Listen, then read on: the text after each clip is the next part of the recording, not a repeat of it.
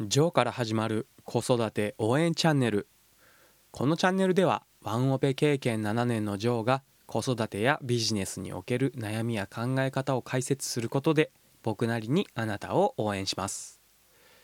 こんにちは。最近は暖かくなったかと思えばまた寒さが急に戻ってきてしまうというような天候で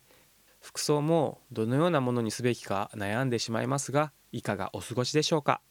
ジョーでございます。昨日のポッドキャストで睡眠についての話をしました。眠れない時はどのようなことをすればよく眠れるのかという話をしたんですけれども僕時々このように眠れないことがあるんですよね。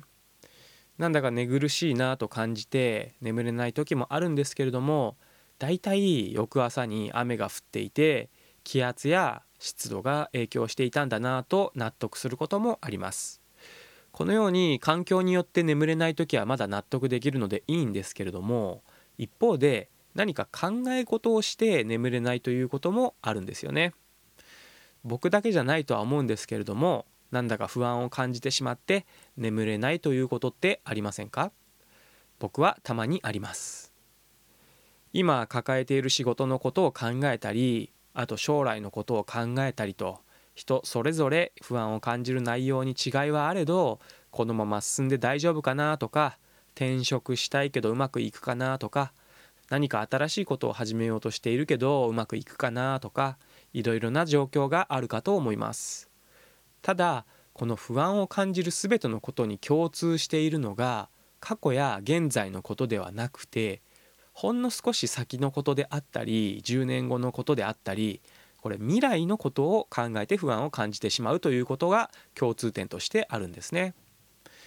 例えばですが現在会社員をしている人がこのまま会社員で終わりたくないと感じていて独立をしようと考えていると想定してみた場合に独立して成功するか不安でしょうしリスクを取ることに対する不安を感じてしまうということもあるかと思います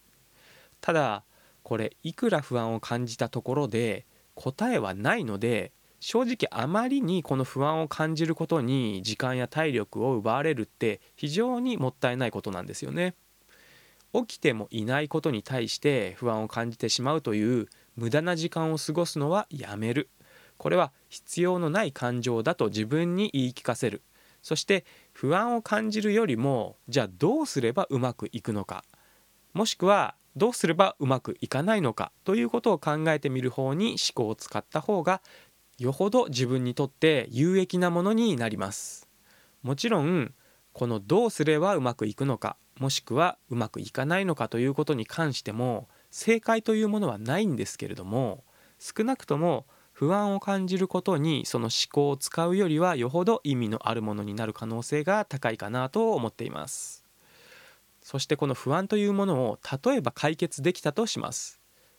ただその不安は解消できたとしても次の不安の要素が襲ってくるんですね。例えばその会社員が独立してある程度成功することができたとしましょう。独立して不自由なく生活できるほどのビジネスが回るようになったとしてもそれは永遠に続く保証があるわけでもないですし例えばその先ビジネスをさらに大きくしていくことに対してのリスクは消えませんし不安を感じてしまう状況にまたなっていくんですね。それも同じく未来に対しての不安ですし起こってもいないことに対して不安という形で思考やエネルギーを使ってしまうということになっています。残念ながら不安というものはいつまでたってもこれ同じものではなくて形は変わっていくとは思うんですけれども消えるものではありませんしうまく付き合っていくしかないんですね。よってこの不安を感じてしまったら先ほどの話と同じようにどのようにしたらうまくいくのかもしくはうまくいかないのかということを考えて整理することに思考を使いましょうとこれまた繰り返しになるんですね。不安を感じることが決して悪いわけではありませんがその不安にとらわれるのではなくて不安を感じるということを何かのサインと捉える。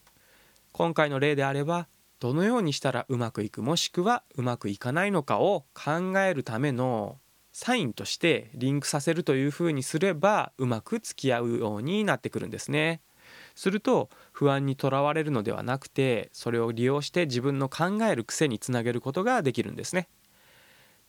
人生においてよく波乗りに例えて言うんですけれども波のないところでずっと波を待っている状態が安定していると思うのであればそれはそれで否定はしませんけれどももうそれはもはや波乗りではないですよね。むしろ波が立っているところに頑張って砂浜から波に乗れる位置まで泳いで進んで大きな波が来た時にその不安定な状態の中で波を乗りこなしてこそ波乗りを楽しむ。そしてそれこそが本当に安定している状態と言えるのではないでしょうか。ということで悩んでも解決しない人生に不安はつきものという話をそろそろ終了しようと思います。今日も一日素敵な時間をお過ごしください。概要欄に Twitter やブログのリンクも貼っていますので気が向いたら遊びに来てくれると嬉しいです。それではまた次回の放送でお会いしましょう。最後まで聞いていただきありがとうございました。じゃあまたね